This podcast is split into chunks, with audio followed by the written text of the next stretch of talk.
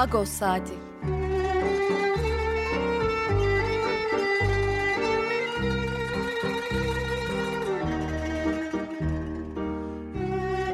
Haftalık Agos gazetesinin penceresinden Türkiye ve Dünya gündemi. Agos'un mutfağından haberler, söyleşiler, olaylar.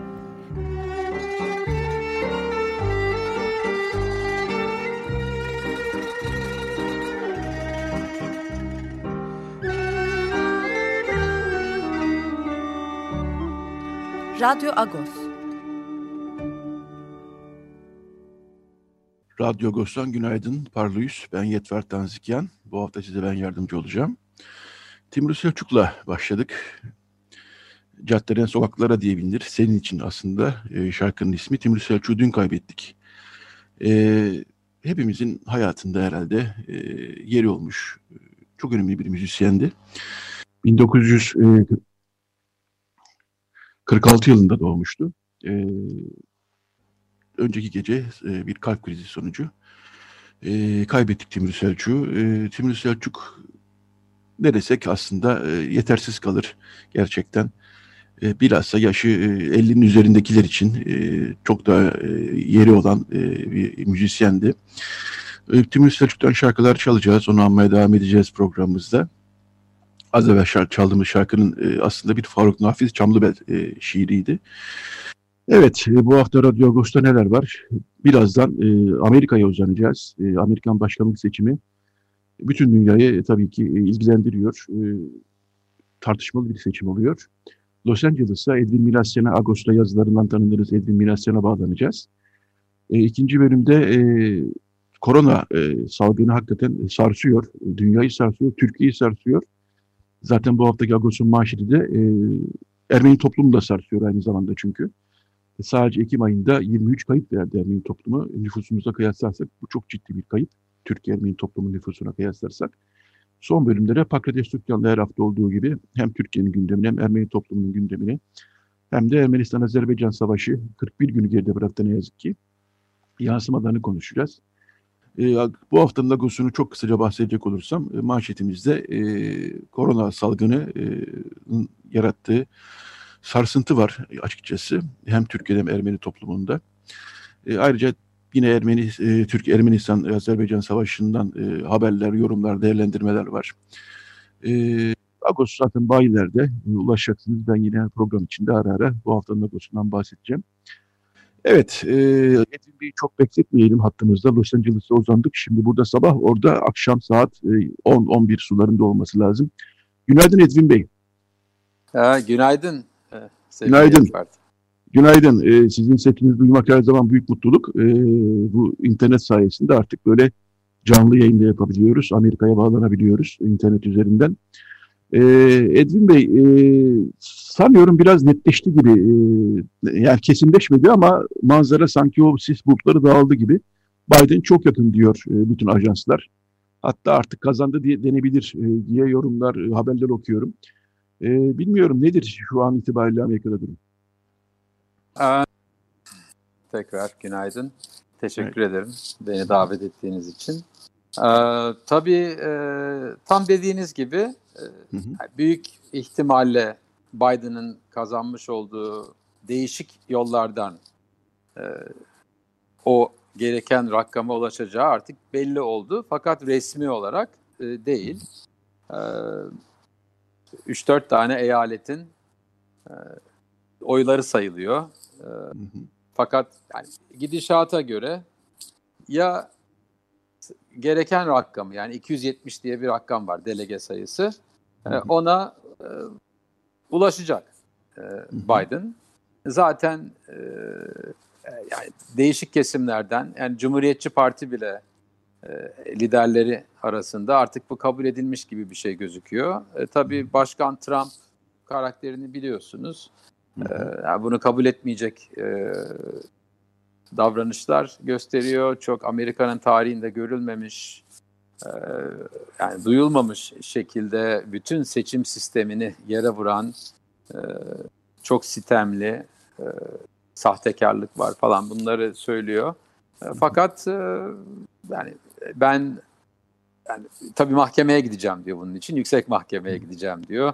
İşte bana hileler yapıldı diyor falan filan. Fakat yok.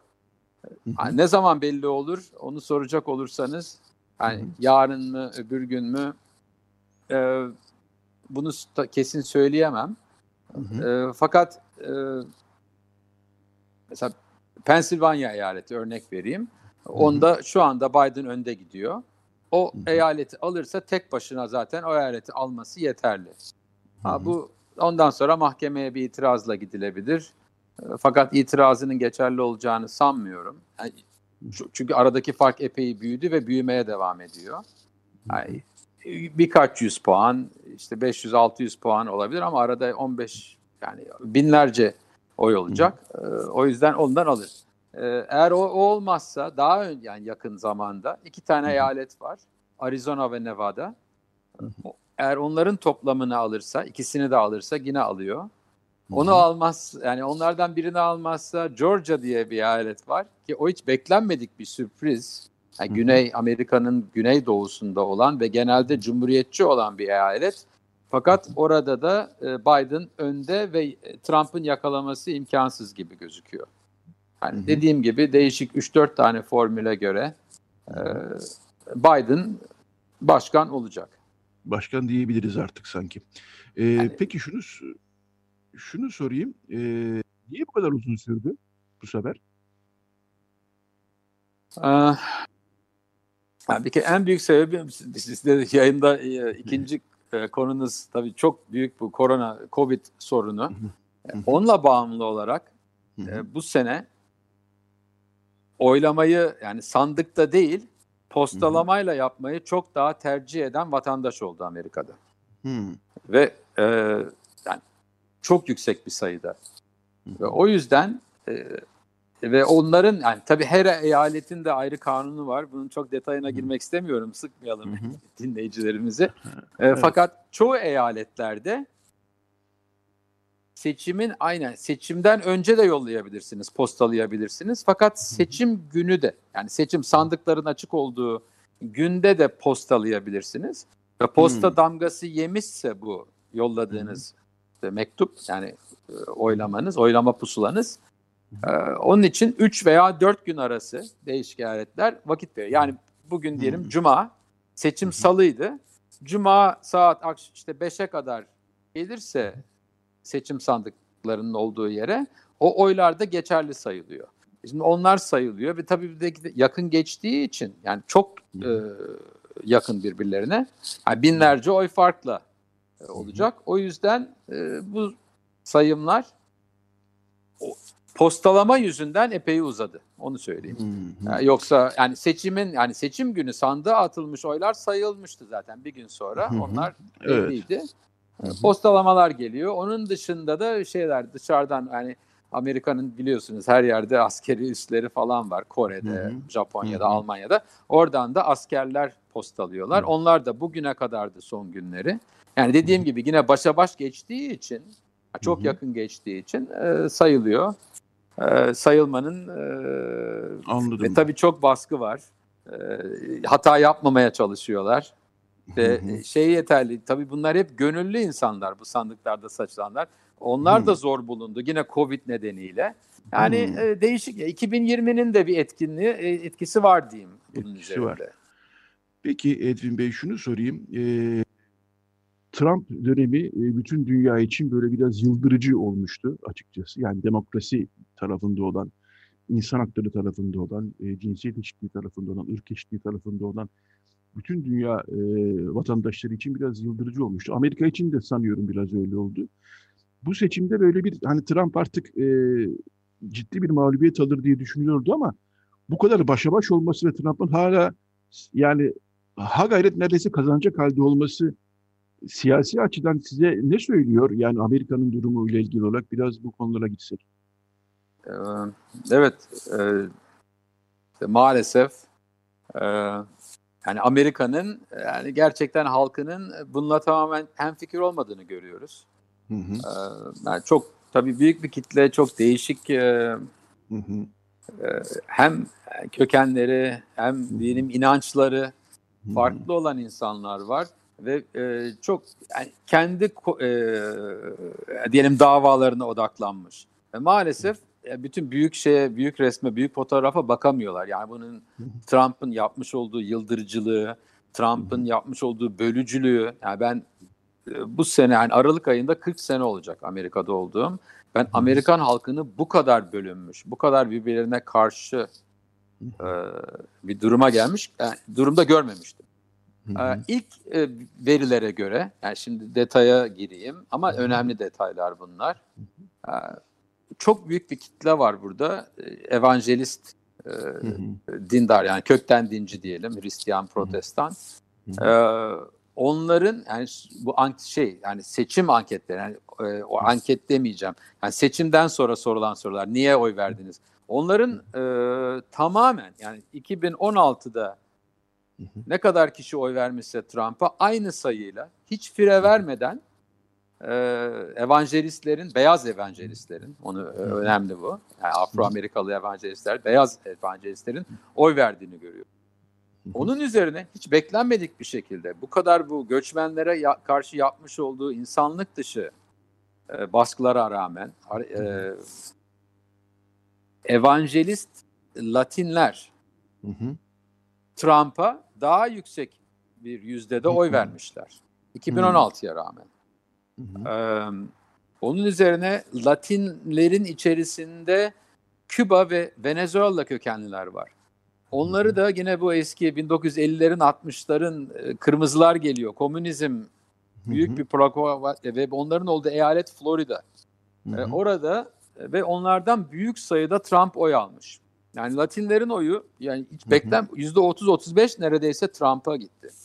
Ee, e, daha da enteresanı, yani hiç beklenmedik şey erkek fakat dişi, e, kadınlar değil, erkek e, Afro Amerikalılarda yüzde beş ile on arası bir e, artma olmuş.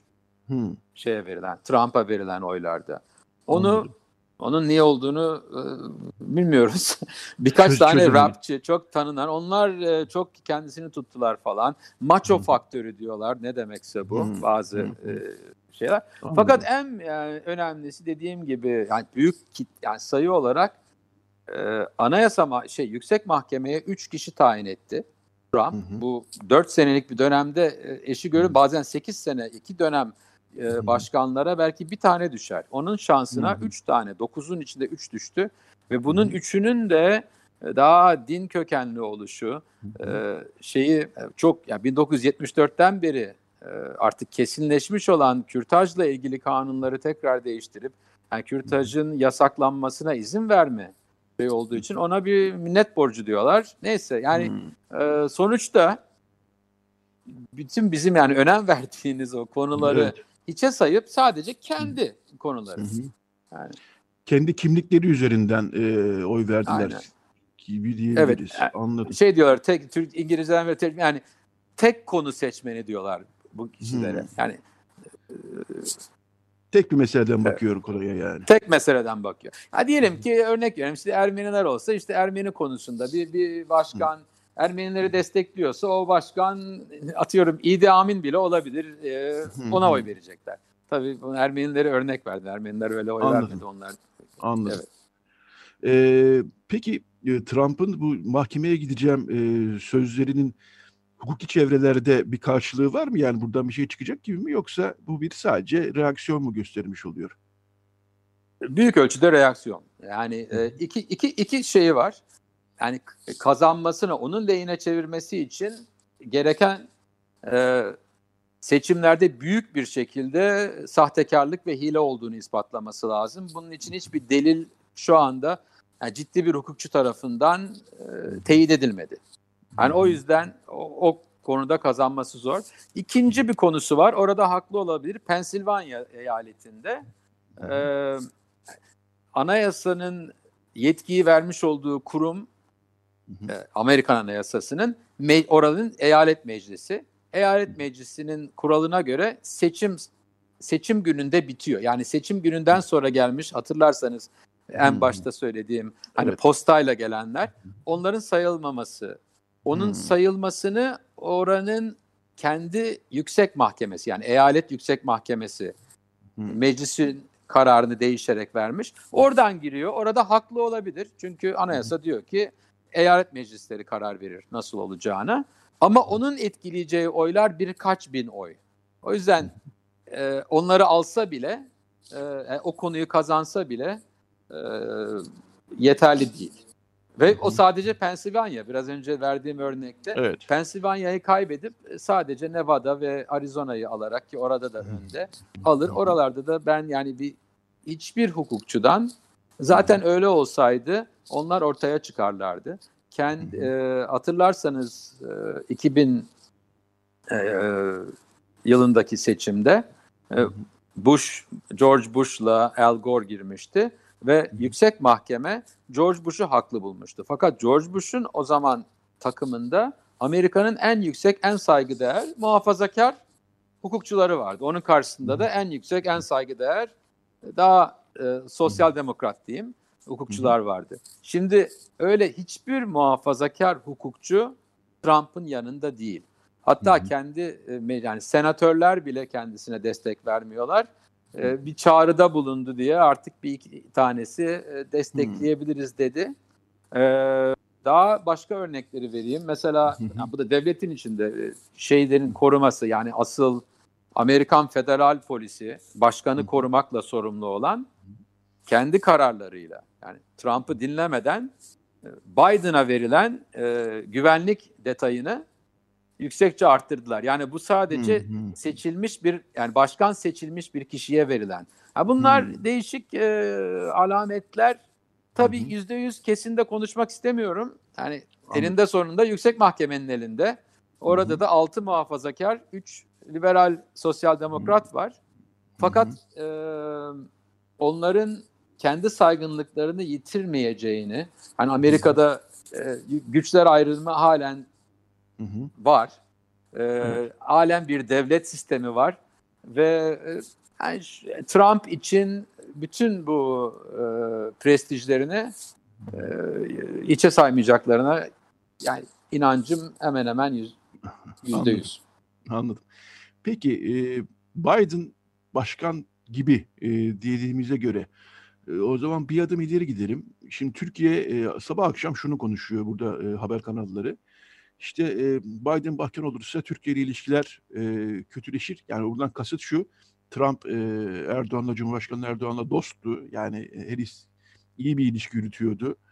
E, şimdi Biden gelirse Amerika yine eski e, döneme dönebilir. Yani Türkiye ile demokrasi anlamında sertleşmeler olabilir. E, demokratik ilkeler açısından sertleşmeler olabilir diye düşünülüyor. Siz gerçekten böyle bir şey bekliyor musunuz?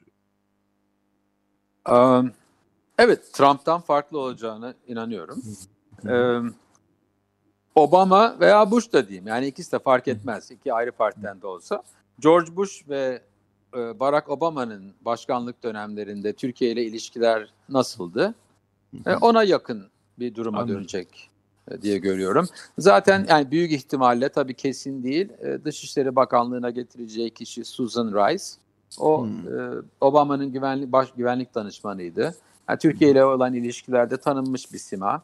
Yani Türkiye'de çok çok da karşı e, olduğunu evet. sanmıyorum. Yani Türkiye'yi müttefik olarak kaybetmeyecek. Yani Amerika fabrika ayarlarına dönecek. dış işlerinde. Yani büyük ihtimalle eğer Biden e, başkan olursa. E, bu da önemli. Tabii Trump şu anda dost yani iyi gözüküyor fakat Trump yani bir yerde dengesiz birisi. Yani hı hı. iyi o yani Biden'dan daha iyi olabileceği kadar Biden'dan daha da kötü olabilir de, eğer Trump kalsaydı. Anladım. Çünkü Trump aşırılara giden birisi. Birdenbire kızıp tamamen yani Amerika'nın da e, çıkarlarını bir yere atıp kendi şahsi şeyiyle Türkiye ile çok daha kötü bir duruma da gelebilir yani eğer 4 sene içerisinde önümüzdeki. Kalsaydı. O yüzden yani dediğim gibi yani e,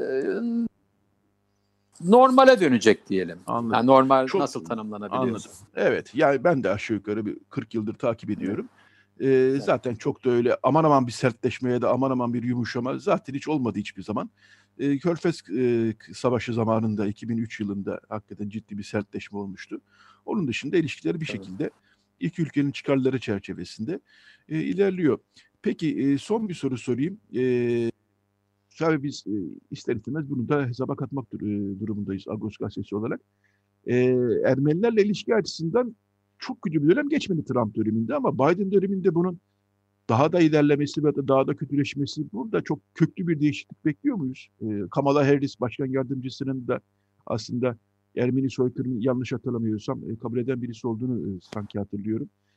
Bu çerçeveden baktığımız zaman e, ne ne söylenebilir? Evet, evet kötü e, olmasını zaten beklemiyoruz. Ha ne kadar iyi olur. Yine dediğim gibi o yani e, Obama dönemi gibi Anladım. e, bakın. Kamala Harris evet yani tabii Kaliforniya senatörü olarak zaten her zaman desteklemiştir. Soykırımı tanımıştır. E, fakat o kadar çok çok da yakın değildi. Mesela 100. yıl e, anma törenlerine e, katılmadı. Vali geldi, diğer senatörler, milletvekilleri geldi. O gelmedi. Ve daha devlet açısından bakacak birisidir. Biden da bu meyanda, Biden e, bu seçim döneminde söz verdi. Tanıyacağım e, soykırımı diye. E, yani o yüzden daha yani yakın zaten tanınan birisi. Biden her zaman yakın olmuştur. Hatta 100. yılda Obama'nın tanımamasına rağmen e, Washington'da e, iki Vehapar'ın, iki Katolikos'un da katıldığı bir dini ayin töreni yapılmıştı. Ve Biden e, oraya o e, yani soykırıma anma e, dini törenine katıldı o zaman. E, o yüzden yani o, tabii ne kadar tutar Obama, Obama da bu aynı sözü vermişti fakat Evet. sonra e, tutmadı biliyoruz. Yani bunları şey yapmamıza lüzum yok. Yani fakat Ermenilerle e, daha yakın. Yani bir kere Ermeni kendi takımında Ermeniler var. E, seçim kampanyasında daha etkin olan Ermeniler var ve bu konuyu çok daha iyi bilen birisi. Yani Trump'ın sadece birkaç yani iş yapmış olduğu e, Ermeniler dışında hiçbir bilgisi yoktu Evet. Ermeniler hakkında. Yani e, tabii Olağanüstü, bir olağanüstü soru. değişiklik beklemiyoruz açıkçası bu konuda. beklemiyoruz, beklemiyoruz. Anladım. Fakat Ermenistan'a olan yardımda daha artma olabilir. Çünkü azalma olmuştu Trump zamanında. Hı hı. Yani mali yardım diyelim. Anladım. E, diğer e, türlü yardımlar oralarda orada büyük ihtimalle artış bekliyorum. Hı hı. Ee, son soru demiştim ama bir soru daha geldi aklıma tam kapatırken. Ee, kongrede sanıyorum ve senatoda seçiliyor herhalde bu seçimde. Ee, oradaki Ermeni vekillerin, e, biz vekil diyoruz orada ama reprezentatif yani temsilcilerin dağılımında azalma, çoğalma, seviyeyi koruma gibi bir e, gelişme oldu mu? Yok Ermeni zaten e, Ermeni kökenli olanlar yeniden seçildiler. Hı hı. Ee, fakat onu söyle işte zamanımızı bilmiyordum yani bu çok önemli. Yalnız Ermenilerin Evet. şeyinde değil. e, Tabii bu tabii seçimin sonucu olarak bunu söyleyeyim. Ee, Senato'da da demok yani mesela Biden'ın e, kazanma ihtimali yüksek olmasına rağmen Senato'da istediklerini elde edemediler e, demokratlar. Senato cumhuriyetçilerin elinde kaldı ve mecliste de e, azalma oldu. Yani şeyin Hmm. e, çoğunlukta demokratlar vardı. Fakat e, birkaç bölgeyi kaybettiler. O yüzden demokratların Hmm. gücü azaldı. E, Hmm. Yani seçimin sonuçları tamamen bir mağlubiyet e, cumhuriyetçiler için değil, beklemedik bir şekilde daha iyi bir sonuç aldılar. Ha, bu e, neye alamet? Bu beraber işte çalışmalarını, beraber bir e, ortak yol bulmalarının falan e, sağlayacak. E, bir önemli bir şey daha var Ermeniler konusunda. Evet, Bunu tabii ki. söyleyeyim. E, çünkü şeyi kuvvetlenebilecek. E, Ermenilerin en e, destekçisi olan milletvekillerden e, Adam Schiff, bilmiyorum ismini e, duydunuz mu, tanıyor musunuz? Ha, bizim hatta Glendale'i temsil eden Ermenilerin Glendale Burbank civarını. E, Amerikan kanunlarına göre e, bir senatör görevden alınırsa ki öyle olacak. Şimdi Kamala Harris e, başkan yardımcısı olacak. Kaliforniya senatörlüğü düşecek ve gelecek seçimlere kadar e, valinin tayin edeceği bir senatör olacak Kaliforniya'yı temsil eden. Ve beklentilerin e, gösterdiğine göre buna en büyük aday yani Kaliforniya Hmm. valisinin tayin edeceği kişi Adam Schiff. Hı. Ve Adam Schiff'in senatoya gelmesi e, Ermeniler için çok faydalı olacaktır. Çünkü senatonun gücü dış işlerinde her zaman daha yüksektir. Yani Daha yüksek. en büyük güç başkandadır. İkinci güç senatodadır. Hı hı. e, millet yani millet meclisi diyelim temsilciler meclisinin Anladım. gücü çok daha azdır. Onlar daha iç işlerinde kuvvetlidirler. Hı hı. Anladım. Ee, Edwin Bey, e, süremizin sonuna geldik. E, sizle yine e, bağlanırız, konuşuruz. Çünkü bunlar e, önemli konular. Hem Türkiye'yi ilgilendiriyor, hem dünyayı ilgilendiriyor, hem de bizim toplumu ilgilendiriyor bir şekilde Ermenileri de. Çok teşekkürler yayınımıza katıldığınız için. Sağ olun, seve seve. Her zaman hazırım. Teşekkürler. Ben de Size... Timur Selçuk'u rahmetle anıyorum. Evet, şimdi bir şarkı daha... Sanatçıydı. Olsun. Evet şimdi bir şarkı daha çalacağız ondan. Ee, size iyi Olsun. güzel bir e, size güzel bir cumartesi e, gecesi pardon cuma gecesi diliyorum. Siz Teşekkürler. O, 11 saat kadar geridesiniz. Evet tekrar teşekkürler kolay gelsin size. Birazdan size de iyi yayınlar. Allah'a ısmarladık. Teşekkürler sağ olun. Evet şimdi yayının başında da söylemiştik e, Timur Selçuk şarkılarla alacağız diye. Çok bilinen bir şarkısı gerçi ama yine de çalmak istedik. E, Beyaz Güvercin e, şarkısıyla e, bu bölümü kapatıp da önce Timur Selçuk sonra bir reklam arası daha sonra Radyo Agos devam edecek. Evet Timur Selçuk dinliyoruz. Radyo Agos. Evet Radyo Agos devam ediyor. Charles Lavur dinledik. Onu çünkü biz bu sene anamadık. Ee, 1 Ekim 2018'de hayatını kaybetmişti. Ee, iki yıl önce Charles Lavur. E, 1 Ekim e, 27 Eylül'de Ermenistan-Azerbaycan Savaşı sert bir biçimde başladığında e, açıkçası bütün e, yayınlarımız o yönde olmuştu ve e, yirikmiş bir anma yapalım dedik. Charles Aznavour'u Amene şarkısıyla çok bilinen bir şarkısı. Onunla aralım dedik. E, akışımız izin verdikçe yine bir Charles Aznavour şarkısı dinleyeceğiz. Evet, Radyo Agos'un bu bölümünde e, pandemi e, geri döndü demek doğru değil. Hep vardı aslında ama e, bu ikinci dalga o da gerçi tartışmalı. İkinci dalga mı demek lazım, birinci dalganın devamı mı demek lazım ama basit ikinci dalga diyecek olursak çok sert geldi. Ee, yani vaka sayıları çok artıyor. Ölüm sayıları dün günlük ölüm sayısı dün 80'i 80 civarındaydı ki bu gerçekten çok ciddi bir rakam. Yani 30'lara 40'lara düşmüştük iki ay kadar önce. Ee, Türkiye Ermeni toplumu açısından da sarsıcı geçiyor açıkçası. Ee, nüfusa kıyaslarsak Sadece Ekim ayında 23 kişi e, hayatını kaybetti korona yüzünden Türkiye Ermeni toplumunda. E, önlem alınması lazım diyor birçok insan fakat çok da önlem alınacak gibi gözükmüyor açıklamalara baktığımız zaman. Bu bölümde halk sağlığı uzmanı Profesör Doktor Nilay Yetiler Lordoğlu konumuz olacak. Kendisi aynı zamanda İstanbul Tabip Odası'nın korona izleme grubunda ve aynı zamanda İstanbul Büyükşehir Belediyesi'nin de bilim kurulunda. Günaydın Nilay Hanım. Günaydın, iyi yayınlar. Teşekkür ederim, sağ olun yayınımıza katıldığınız için. Ee, önce şöyle başlamak istiyorum. Ee, galiba önlemler almak gerekiyor değil mi? İş iyiye gitmiyor baya. Yani öyle gözüküyor. Evet, e, iş iyiye gitmiyor. Vaka sayıları artıyor. E, Sağlık Bakanlığı'nın bize e, sunduğu vakalar, e, onların tanımını tam olarak bilemesek de yani bunların hepsi e, salgından etkilenen e, kişiler değil. E, buna rağmen sayılarda artış var. Aslında bu artışı bekliyorduk biz. Çünkü e, yaz döneminde herkesin dışarıda olduğu, e, açık havada olduğu e, bir dönem okullar kapalıydı.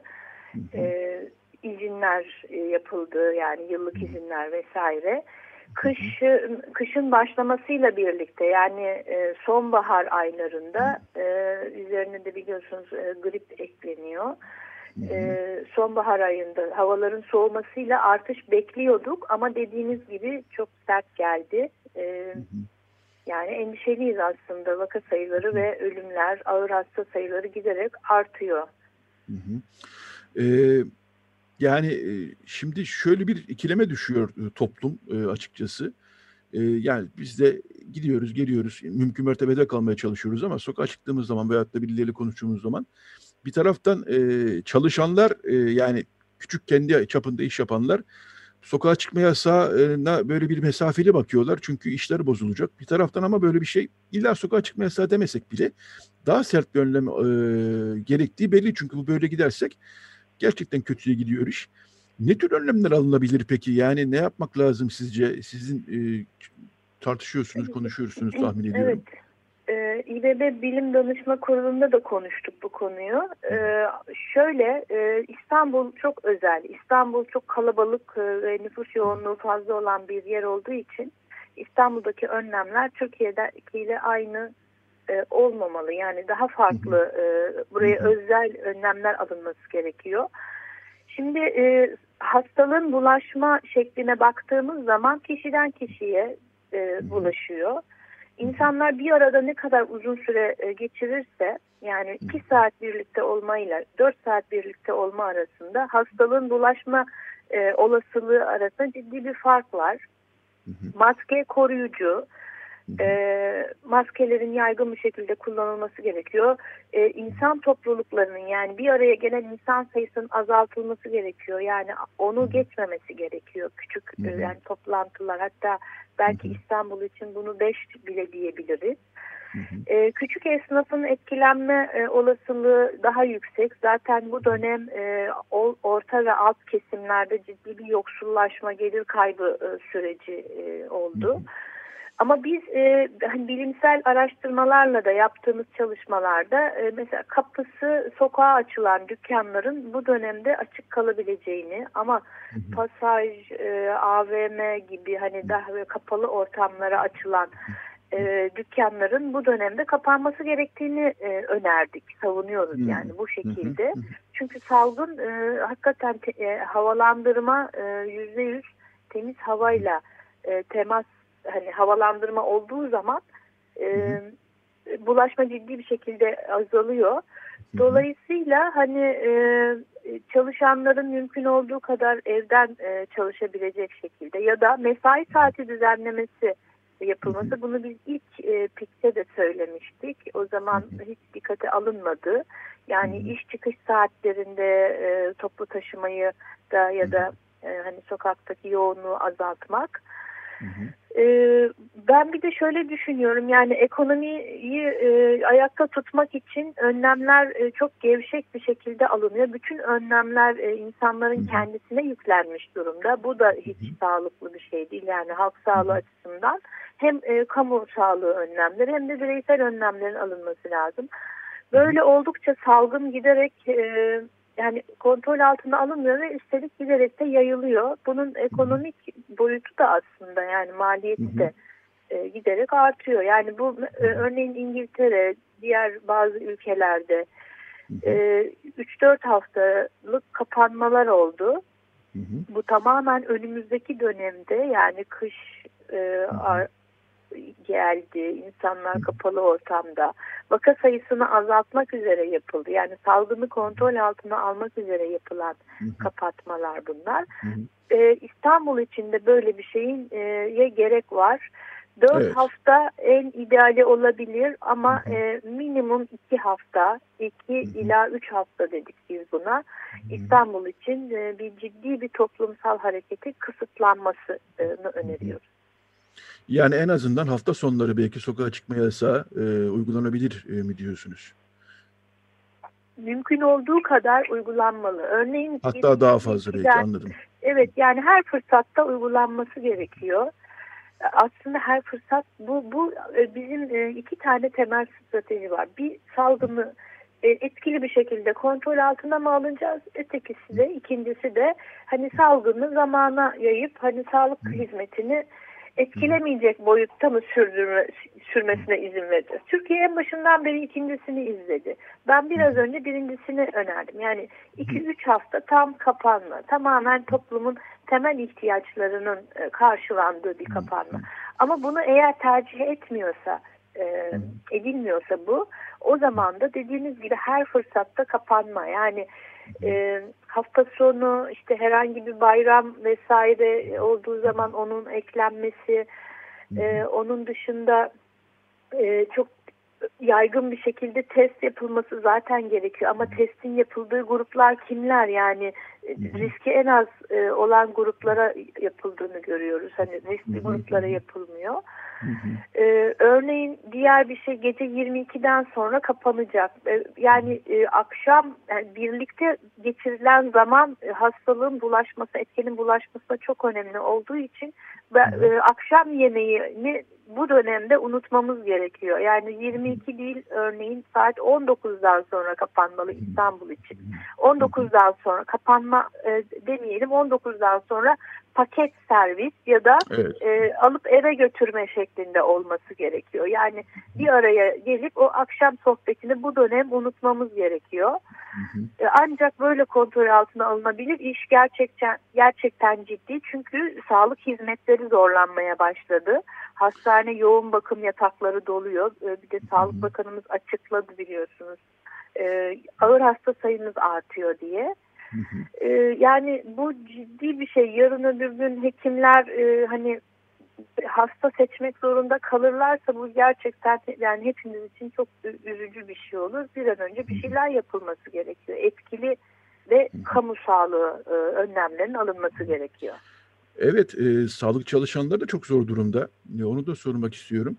Yani Mart'ta bu iş başladı dersek eğer artık 7 aydır neredeyse izinsiz, e, yani tabii ki arada izin yapıyorlar ama çok olan dışı ve insanüstülük dışı şartlarda çalışıyorlar ve her gün ne yazık ki 2-3 sağlık çalışanı, doktor, hemşire, sağlık çalışanı kaybı duyuyoruz. En az 2-3 tane.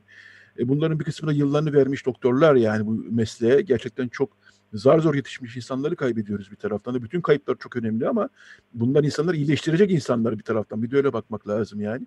Bir şey olduğu zaman hemen doktor arıyoruz çünkü biz. Ee, yani burada da bir herhalde hiç olmazsa sağlık çalışanları, doktorları, hekimleri dikkat alarak da bir e, düzenleme yapılması gerekir diye düşünüyorum. Ne dersiniz? Kesinlikle. Ee, şimdi bu sağlık çalışanları boyutunun çok farklı, e, yani sağlık çalışanları konusunun farklı boyutları var. Öncelikle şu andaki önlemler, e, hani e, şöyle söyleyelim, bir e, kayık var, e, su almış, Hı hı. e, yani su almaya devam ediyor. Bu deliği kapatmıyorlar. E, dolayısıyla sisteme sürekli yeni hasta geliyor. Radikal önlemler alınmıyor, etkili önlemler alınmıyor ve bu insanlar yani hasta insanları tedavisi bekleniyor ve bu sırada tabii mesleki bir e, sağlık sorunu olarak e, Covid ile e, karşılaşıyor. Arkadaşlarımızın e, arasında ben de ba- bakıyorum sürekli e, Covid pozitif vakalar duyuyoruz. Bunların bir kısmını kaybettik biliyorsunuz yüze e, yaklaştı yani 70'i geçti e, kaybettiğimiz hekim sayısı. Diğer sağlık çalışanlarının da takip edebildiğimiz kadarıyla onlar da 100 civarında kayıplar. E, yani bu bir kere her şeyden önce bana etik gelmiyor. Yani bu dönemde etkili önlem almayarak e, sağlık çalışanlarını böylesi bir sorunla karşı karşıya bırakıp onların yaşamını tehlikeye atmak çok e, yani kabul edilemez bir şey. Ama tabii farklı boyutları var dediğim şöyle. Şimdi biz e, 20 25-30 yıldan beri bu ülkede sağlık reformu e, denen bir süreç yaşadık ve ben e, ilk hekimliğe başladığım günlerden e, itibaren birebir tanığıyım bu sürecin. Bu dönemde sağlık çalışanlarının ciddi bir şekilde değersizleştirildiğini gördük toplum nezdinde ve şu anda mesela izinlerinin yasaklanmış olması, e, işte e, istifa etmelerine izin verilmemesi ya da e, mesela bazı e, hekim arkadaşlarımız kronik hastalığı var ve e, çalışmak istemiyor. Yani bu, bu çok doğal, doğal bir şey. Sonuçta kendisi yani hastalıkla karşılaştığı zaman yaşamı e, çok ciddi bir şekilde tehlike altında. Bunların hiçbirisinin ben e, ne toplum tarafından ne de e, hani bu ülkeyi yönetenler tarafından algılanmadığını düşünüyorum. Ülkeyi yönetenler zaten kasıtlı olarak sağlık reformunu daha uygun bir iklimde e, e, uygulayabilmek için, yerleştirebilmek için sağlık çalışanlarını e, yıllardan beri hep günah keçisi olarak toplumun gözünde e, gösterdiler. Şiddet de bu yüzden arttı, cinayetler de bu yüzden arttı. Yani sağlık çalışanlarının hekim e, ölümleri, cinayetleri bu yüzden arttı. Ve bugün geldiğimiz noktada e, gecesini gündüzüne katmış, ailesiyle görüşemeyen, ciddi bir şekilde tükenmiş, yaşamını te, yaşamı tehlike altında olduğu halde bir şekilde hizmet üretmeye çalışan bir meslek e, grubuyla karşı karşıyayız. Gerçekten çok üzücü. E, yani e, o nedenle de hani etik bulmuyorum Evet, dediğim evet. kabul edilemez bu, bu, bu durum. Evet, bütün bunlar yetmezmiş gibi de Türk e, Tabipler Odası e, suçlu hale getirilmeye çalışılıyor haftalardır, aylardır. Bir de yani artık insan ne diyeceğini şaşırıyor gerçekten böyle bu tablo karşısında. E, Nilay Hanım, e, şunu da sorayım. Şimdi bizi dinleyenler tabii bir taraftan da e, yani ben de dahil olmak üzere son 2-3 hafta, son bir aydır yakınımızda, çevremiz o kadar fazla korona vakasıyla karşılaşıyoruz ki e, yani gerçekten inanılmaz çoğaldı. Biz peki e, e, insanlar olarak, kendi haline vatandaşlar olarak ne yapmalıyız? Ya mümkün mertebe sokağa çıkmayalım. Peki ama olur da bir ya hafif bir grip geçiriyorum galiba diye başlayan süreç içerisinde bulursak kendimizi ne yapmalıyız sizce? Hemen test mi yaptırmak gerekir? E, hemen test yapılsa bile test pozitif çıkmayabilir. Tabii bu dönemde hmm. diğer e, solunum yolu enfeksiyonları yani kış döneminde e, hmm. her zaman fazla olan solunum yolu enfeksiyonları da e, olduğu için çok ciddi bir e, tablolarda karışıklık olacak. Burada en önemli şey e, bir temaslı, e, şüpheli bir temas olup olmadığını e, düşünmek diyeyim. Yani o filyasyon denilen hani evet. kişinin kiminle temas ettiğini belki o e, rahatsızlığı geçiren kişi yani benim e, Covid şüpheli birisiyle bir temasım oldu mu e, diye e, biliyorsunuz hemen test pozitifleşmiyor. Yani e, hastalığın kuluçka süresi var.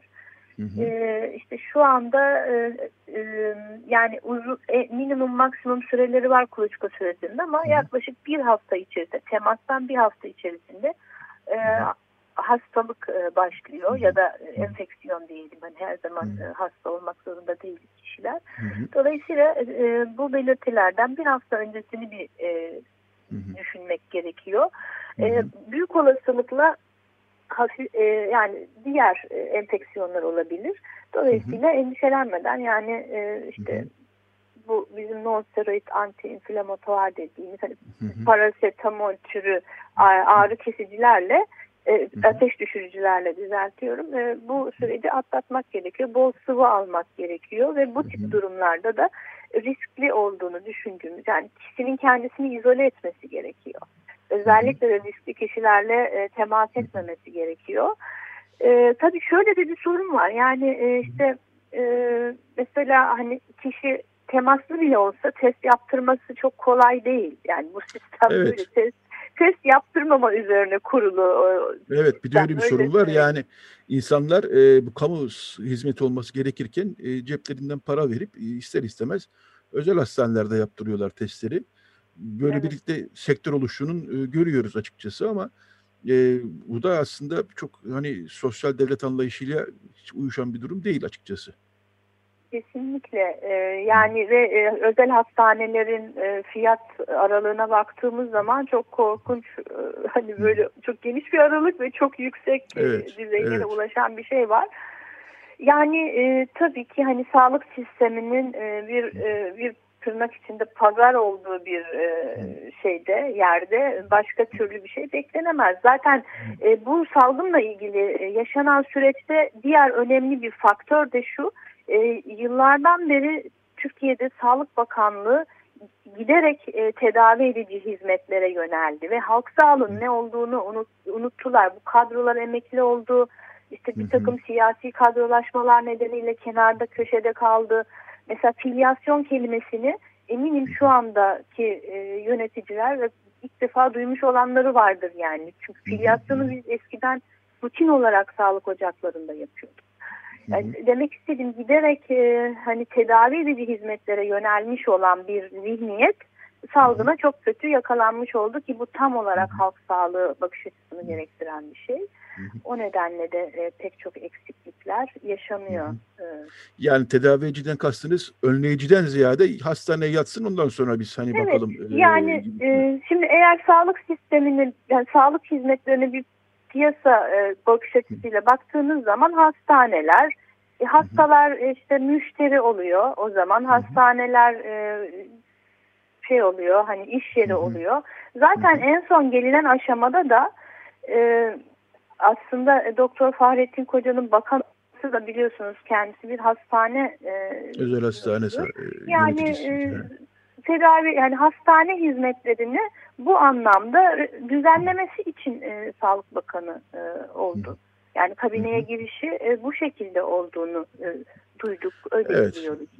Ama e, yani e, dolayısıyla e, hani sadece o da değil. Bundan önceki kadrolar sağlık reformunun kendisi zaten sağlık hizmetlerinden para kazanmayı hedefleyen bir şey. E, hı hı. Sosyal devletin bittiği nokta burası zaten. Sosyal devletin e, olduğu bir durumda sağlık hizmeti, sağlık, e, hastalık kişinin kendi bireysel sorunu olmuyor, toplumun sorunu oluyor ve sistem ona göre şekilleniyor. Daha e, toplum yönelimli, herkesi kapsayan e, bir sağlık sistemi e, şekilleniyor. Türkiye için yani bütün dünya aslında çok kötü yakalandı. Evet. Bütün, e, evet. Yani bunu tekrardan hepimizin düşünmesi gerekiyor. Bundan sonrasında nasıl bir e, toplumsal hayat, sağlık hizmeti ve diğer hizmetleri nasıl yapacağız? Korona Hı-hı. hepimize çok büyük bir ders verdi aslında. Hı-hı.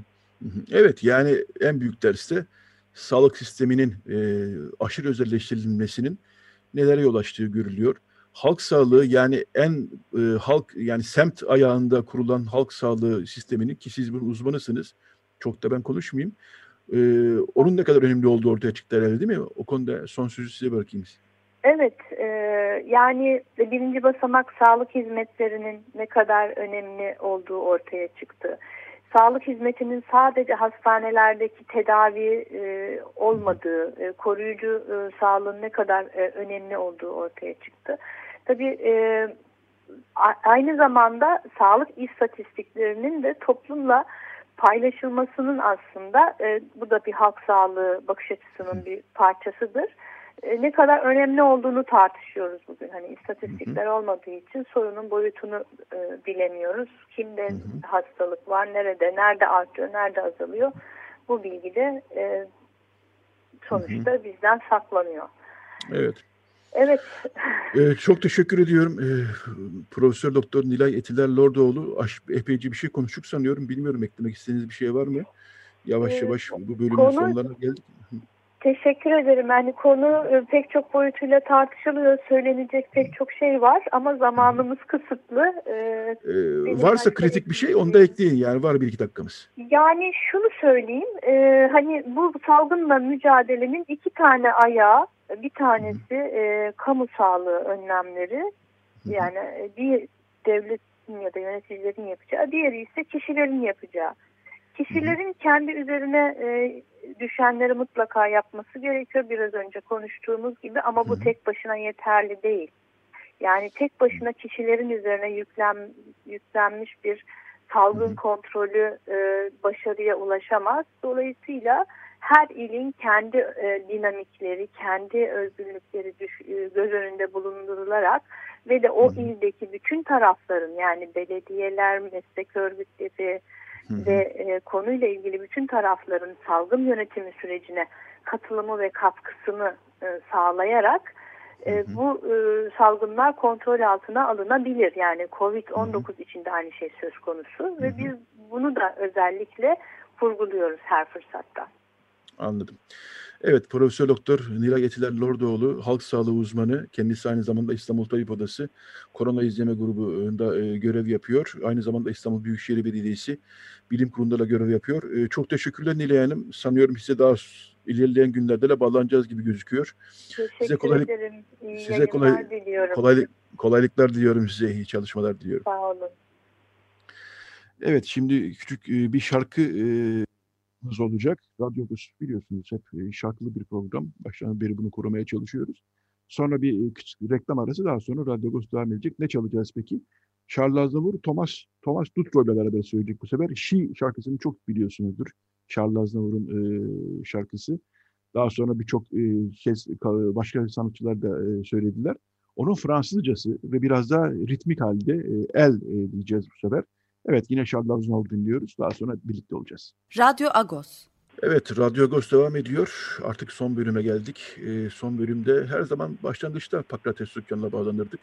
Pakrat abiyle bu hafta e, başlangıçta Amerika'ya bağlandığımız için, Los Angeles'a kadar uzandığımız için e, saat farkı nedeniyle ilk bölümü almıştık Edwin Minasyan bağlantısını. Şimdi son bölümde bağlanıyoruz. Günaydın Pakrat abi, parlıyız. Günaydın, parlıyız. Günaydın. Ee, şimdi bir önceki bölümde uzun uzun e, Profesör Doktor Nilay Etiler Lordoğlu'yla e, pandemi, korona salgınının ne kadar sarsıcı bir hal aldığını e, ve çok sert geri döndüğünü ki geri döndü demek doğru değil herhalde aslında her zaman vardı. E, konuştuk. E, aslında şeyi de anlattı biraz niye e, böyle oldu bu son bir aydır. Çünkü yazın herkes e, dışarıda da açık havadaydı. E, biraz okullar kapalıydı. E, biraz düşme eğilimi göstermişti ama ne zaman ki hem grip mevsimi başladı hem artık kapalı alanlara girmeye başladık. Havalar soğumaya başladı. E, artık kapalı alanlarda yan yana olmaya başladık. İşte o zaman tekrar e, geri döndü bu e, diyor Nilayetiler Lordoğlu. E, Birçok uyarıda bulundu. E, sokağa çıkma yasağı diyoruz biz buna ama sevinçli bir kelime gözüküyor ama aslında kapatma önlemlerinin artık alınması gerekir diyor. Çünkü ben de dün baktım dünkü rakamlarda 83 ölü vardı yanlış e, hatırlamıyorsam ama 80 civarındaydı ölü sayısı günlük. Ki biz bunu e, pandeminin en e, sert zamanlarında yaşıyorduk bu rakamları e, ki yazın e, 20'lere 30'lara kadar düşmüştü hatırlayacak olursak. Evet e, bizim Ermeni toplumu bu hafta Akos'un manşeti de oydu zaten. Hem Türkiye'yi sarsıyor hem de Ermeni toplumunu sarsıyor. Hepimizin de yakınlarında e, bu bela dolaşıyor. E, kimi e, ne mutlu ki atlatıyor. Özür dilerim. E, hastalıklı biraz daha ağır geçirenler var. E, Fakat abi senin de yakınlarında e, dolanıyor bu bela galiba değil mi? E, evet. E, dediğin gibi artık bu hastalık e, aile fertleri arasında görülmeye başlandı. O anlamda eskiden sanki uzak bir hikaye dinler gibi dinlediğimiz şeyleri şimdi bir anlamda tenimizde hissediyoruz. Ee, yaşadığım binada mesela bir kaybımız oldu iki gün önce. Bugün cenazesi kalkacak. Ee, 85 yaşında bir komşumuz e, ki karı koca e, koronaya yakalanmışlardı. E, buradan ambulansla götürüldüklerine tanık olduk biz. E, birkaç gün sonra hanım geldi ama eşi ne hayatını kaybetti. E, ağır seyrediyor artık bir de yani e, vakalar çoğaldı e, ve ölüm vakaları da çoğaldı bu arada. Çok sık ölüm haberleri alıyoruz. E, burada bir faktör de muhtemelen e, semt de riskli. Yani evet. Ermenilerin yoğun olarak yaşadığı ilçelerde e, o malum haritalar var şimdi İstanbul'da riskli gösteren haritalar. E, bizim yaşadığımız sokaklar kıpkırmızı gözüküyor. Evet, Feriköy Kurtuluş... Çıkmaktan e, imtina etsek de ihtiyaçlarımız için çıkmak zorunda da kalıyoruz. Hı hı. Gerçi sağ olsunlar etrafımızda siz de söyleyin getiririz falan diyen çok insan var ama öyle olduğu halde gene de bazı şeyleri almak için çıkmak mecburiyet oluyor. Hı hı. E, ikide bir de insanlardan bir şey istemiyoruz. Bunun için de sanırım e, yasak yani e, kanunla konan yasak daha etkili olacaktır. Ama insanların ekonomik anlamda buna tahammülü yok bu sefer de. Sektörler e, çöküyor. Hı hı. Nitekim şu restoranlar falan e, şu sıra bayağı bir muzdarip oldular saat ondan sonra kapatma mecburiyeti karşısında, o dayatma karşısında. E, Nevizade'deki esnaflarla televizyon röportajlarına tanık oluyorum. Yani pandemi değil bu yasaklar öldürecek bizi diye dert yanıyor adamlar. Ama bunlar çok kısa vadeli bakış açıları Pakrat abi. Az evvel Nilay Hoca ile konuştuk. Yani gerçekten bu böyle giderse e, zaten e, ister istemez e, oraya gelecek zaten. Dolayısıyla ne kadar önce önlem alınırsa o kadar iyi diyor Nilay Hoca da. Ben buradan dinleyenleri de tekrar söyleyeyim. Hekimlerle konuşuyoruz, sağlık uzmanlarıyla konuşuyoruz. Bilhassa bizim civarı bilen sağlık uzmanlarıyla konuşuyoruz. Feriköy Kurtuluş şu an kıpkırmızı gerçekten çok dikkatli olumlu olursunuz diyorlar. E, evet Fakata biz bu haftaki manşetimizi zaten bu konuya ayırmıştık. Ekim ayında 23 kayıp e, bizim Ermeni toplumu açısından gerçekten ciddi bir kayıp değil mi nüfusunu düşünecek olursak eğer. Ya bütün Türkiye için bu mesele ama. Kesinlikle çok ciddi bir kayıp. Yüksek bir sayı bu sayı. Ee, evet zaten nispeten az olan bir e, nüfus için. Ama başımıza gelen bu yani. Bunda evet, e, geçinmeye evet, evet. çalışacağız. Yapacağımız evet. bir şey yok. Evet, dayanışmayla, dikkat ederek e, ve e, taleplerimizi dile getirerek buradan e, bu süreci e, geçirmemiz lazım. E, Fakret abi bu haftanın Lagos'una gelecek olursak e, Robert Fisk'i geçen hafta kaybettik. Robert Fisk Orta Doğu e, halklarının dostu diyebileceğimiz bir gazeteciydi. E, bütün savaş bölgelerinde çalıştı, dolaştı röportajlar yaptı ve Ermeni toplumunun meseleleriyle de yakından ilgili bir e, gazeteciydi. Dolayısıyla kaybı bir e, ölümü bir kayıp gerçekten. Biz de bu hafta arka sayfada e, Emre Can Dağlıoğlu'nun e, 2011 yılında yaptığı bir röportajla e, Robert Fisk'e e, veda ettik. E, ki e, 1915 konusunda Ermeni meselesi konusundaki görüşlerini aktarmıştı orada bize. Ermeni soykırımı konusunda görüşlerini aktarmıştı bize. E, manşetimizden konuşuyoruz zaten manşet konumuzu. E, Ermenistan-Azerbaycan Savaşı'nda birazdan gideriz ama e, gerçi bu da ikisi de bağlantılı. E, sizin Ermenice sayfalarda neler var bu hafta Pakrat abi? E, ne yazık ki biz Ermenice sayfalarda çok arzu etmeme rağmen ve söylenecek sözümüz olmasına rağmen Robert Fisk'in ölümünü haber olarak dahi e, veremedik. O dört sayfa içerisinde e, belli bir yoğunluğa bağlı olarak ne yazık ki e, buna değinemedik. Ama e, gazetenin Türkçe sayfasında arka sayfanın bütünüyle buna ayrılması çok isabetli bir şey oldu. Çünkü Robert Fisk artık e, çok nadir rastladığımız düzeyde bir gazeteciydi. E, bu adamcağız Orta Doğu uzmanıydı ama Orta Doğu uzmanı olmanın yanı sıra Orta Doğu halklarının dostu gibi bir sıfatı hak eden bir insandı. Şimdi nitekim e, daha çok da ölümünün ardından onun o özelliğine vurgu yapıldığına tanık oluyorum. Buna da seviniyorum çünkü gerçekten bu sıfatı hak eden bir insandı. Barışçıl bir e, tutumu olan, adalet duygusu çok yüksek olan bir insandan bahsediyoruz. E, ve benim açımdan onun en çok iz bırakan e, tutumlarından biri de Grant'ın ölümünün ardından yazdığı o bir buçuk milyon artı bir e, yazısıydı. Gerçekten meseleleri doğru analiz eden, neyin ne olduğunu doğru tesis edebilen büyük bir İrlandalı kaybettik.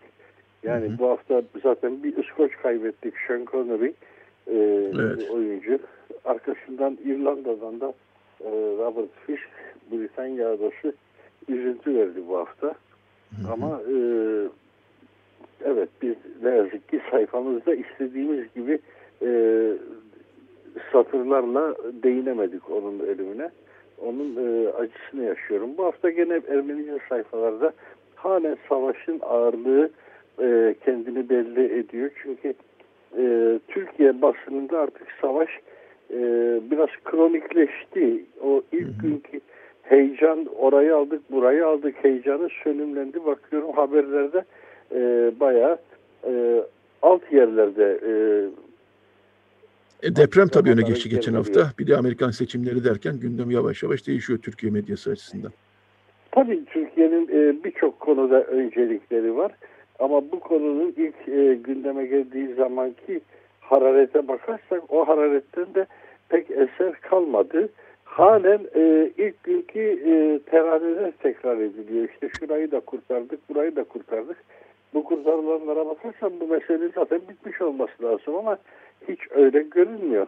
Halen ben Ermenistan televizyonunu takip ettiğimde orada e, Savunma Bakanlığı sözcüsü günlük açıklama yapıyor. Ve bu günlük açıklamada e, karşı tarafın sürekli taktik değiştirdiğini, Azerbaycan silahlı birliklerinin sürekli taktik değiştirdiklerini ama her taktiğinde bozgunla sonuçlandığını söylüyor. En son anlattığı küçük gruplar halinde Şuşi'ye sızma operasyonları ama her operasyon zamanında fark ediliyor ve e, düşman imha ediliyor. Bu ifadeleri kullanıyoruz. Düşman imha ediliyor. Bu ifadeler bizi her zaman çok yaraladı. İmha etmek dediğim insanlardan bahsediyoruz. Yani vakti zamanında kuş gribi dediler, kümesleri imha etmişlerdi. Şimdi insanlar imha ediliyor. E, savaşın e, gereği birileri de bunu bir başarı hikayesi olarak anlatıyor. Öbür taraftan savaşın bir başka boyutu daha var. Ee, çok genç insanların e, yaşamını kaybeden insanların aileleriyle yapılan röportajlar. Ben bu röportajları her dinlediğimde hep iki taraflı dinliyorum sanki. Çünkü evet. biliyorum ki aynı ailelerin profilleri e, her iki tarafta birden mevcut. O yüzden yani e, doğal Azerbaycan medyasını dinlersen Azeri askerlerinin trajedisini, Ermenistan dinlersen Ermeni askerlerinin trajedisini anlatıyor. E, biz her ikisini dinlediğimizde ikisi arasında fark olmadığını da görüyoruz. Acının her aile için, her anne baba için aynı acı olduğunu görüyoruz. Hı hı. Ve bu evet, e, ateş, sürüp gidiyor. E, ateş hafta, düştüğü yeri yakıyor. Hı hı. Tabii ki ateş düştüğü yeri yakıyor e, dediğim gibi bu hafta e, savaş ağırlıklıydı gene e, Ermenice gazeteler. İki konuk yazar vardı. E, biri Boğaziçi yazar, bir de Narut. Narut geçen hafta da e, iki hafta önce gene bu temaya e, dair bir şey yazmıştı ama çok naif bir anlatımdı. Genç bir e, yazarın e, değerlendirmesi sayılabilecek bir şey. E, mutlu şeyler konuşmak istiyorum. Mutlu hikayeler anlatmak istiyorum. Bu bana da nasip olmuyor. Benden önceki nesle nasip olmamış. Şimdi bana da nasip olmuyor gibi bir yakınmaydı. Şimdi bu haftada gene benzer bir minvalde Narod'un bir e, yazısı var. Buna karşılık bir de Ermenistan'dan gönderilen bir yazı vardı. E, eski İstanbullu bir arkadaşımız, Boğaziyer yazar, genç bir arkadaşımız. E, o da kaybettiği bir arkadaşının ardından duygular. Evet, o bir müzisyendi değil mi? O, o yazıdan bahsediyorsun. Ee, evet, o yazıdan bahsediyorum. Cephe, cepheye giden bir müzisyenin, ya bütün cepheye kayıplar önemli, hiçbirini ayırmıyoruz. Bütün ölümler önemli ama bazı ölümler biraz üzerine durmaya hak ediyor galiba. Ondan bahsediyordu. Sözü sana bırakayım ben. Ee, evet, Ermenistan'da Naregati topluluğu diye bir e, halk müziği yapan toplulukta kamança çalan genç bir arkadaştı bu. E, Mıher ve e, çok mazbut e, Türkçe'de böyle bir ifade var değil mi? Mazbut e, evet. bir e, insan öyle taşkınlıkları olmayan bir insan. Hı. Nitekim savaş çıktıktan sonra da hiç kimseyle konuşmadan, hiç kimseye haber vermeden gitmiş gönüllü yazılmış. Hı. E, bir süre sonra da ölüm haberi geldi yere bana. E, o haberin gelmesinin hemen akabinde gene bu satırları yazan arkadaşlar ve başkalarıyla telefonda görüşüyorduk. Şimdi cenazesinden geldik dediler. Ee, ağır götürüyorlar bu işleri. Ee, Müher'de işte böyle e, saz çalmakla e, kendini ifade edebilen bir adam. Şartlar terse dönünce saz değil bu sefer elime silah almalıyım diye düşünmüş ve cepheye gitmiş. Bir süre sonra da ne yazık ki e, evet. geri döndü. Evet, e, kayıplar Ermenistan tarafının kayıpları 1100'ü e, geçmişti en son. E, Erme, Azerbaycan tarafı e, resmi açıklama yapmıyor e, savaşın başlangıcından beri. Artık savaş diyoruz, çatışma diye başlamıştık bu işe ama savaş demek daha doğru. Çok, çok her gün savaş evet. E, her gün çünkü bir kayıp yaşıyoruz, her gün bombalanıyor, şehirler bombalanıyor. Şuşu ve Stepanakert bombalandı önceki gün ve dün. Azerbaycan tarafı da e, bizde de Tartar ve Ağdan bombalanıyor açıklamasını yaptı.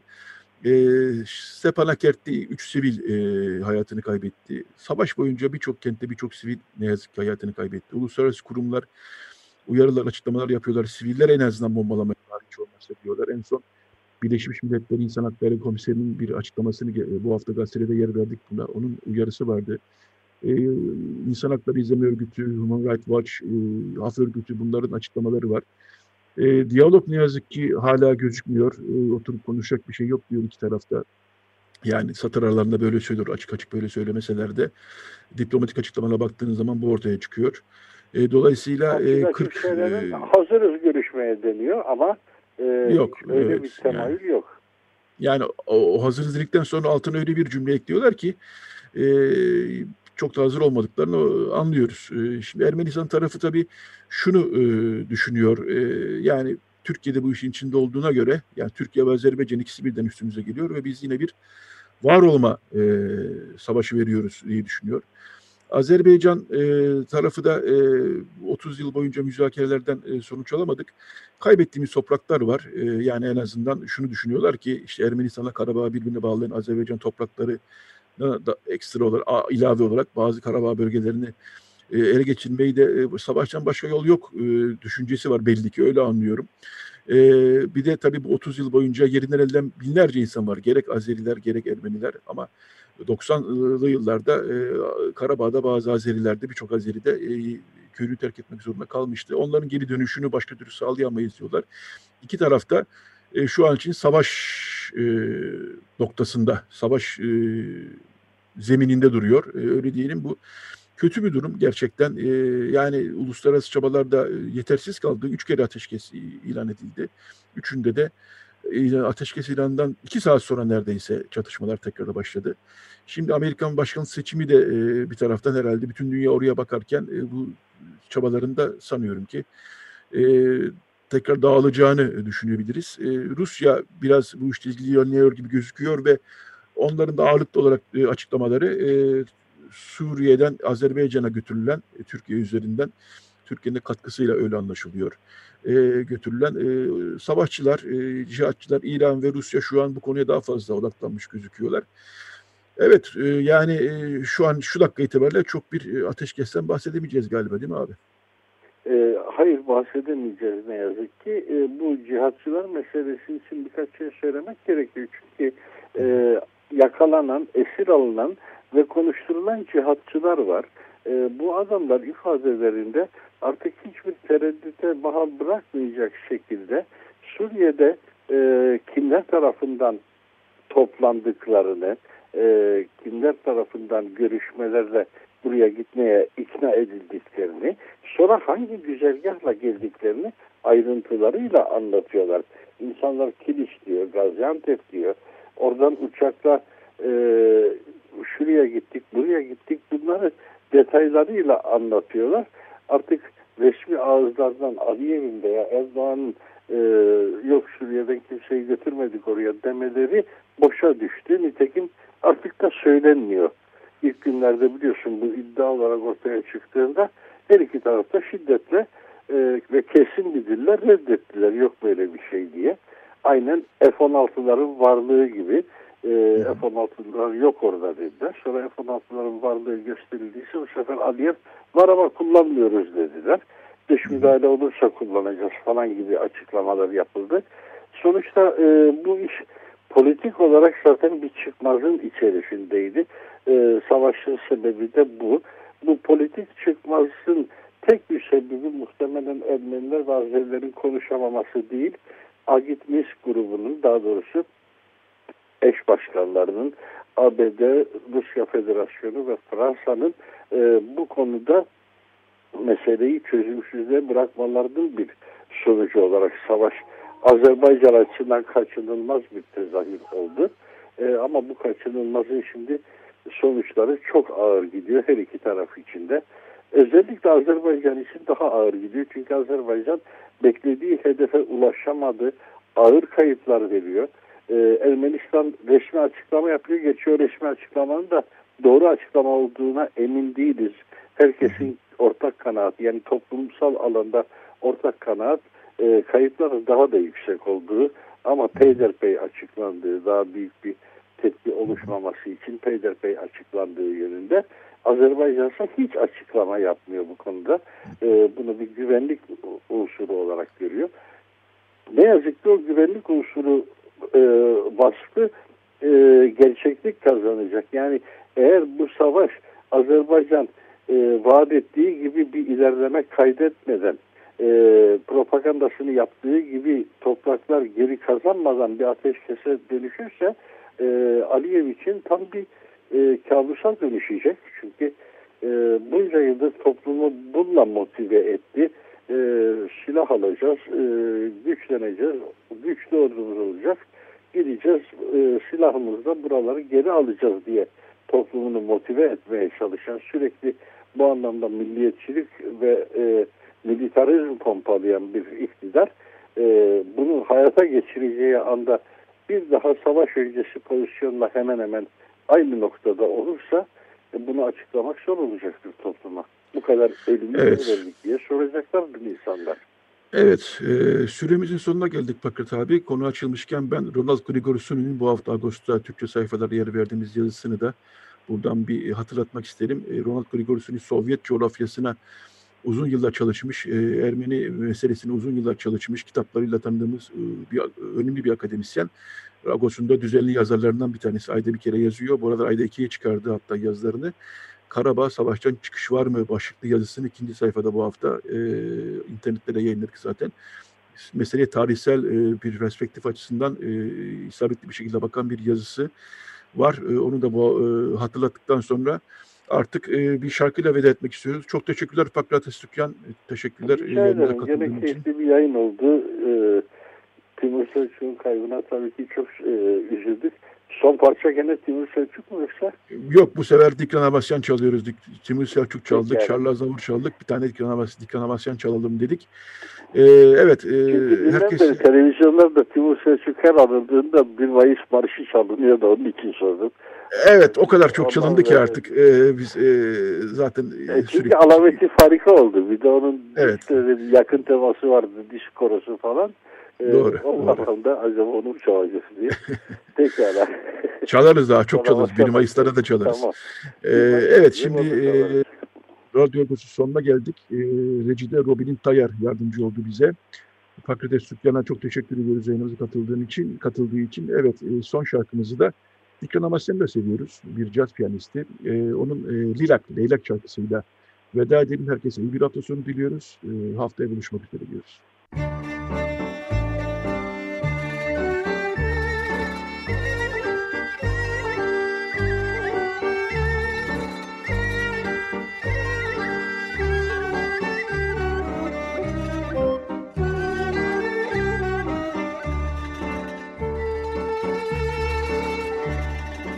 Agos Saati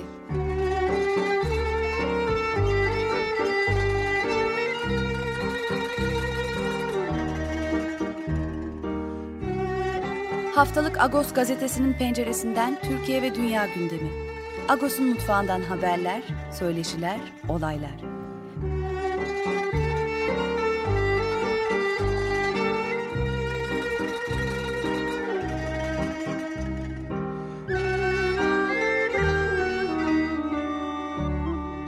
Radyo Agos.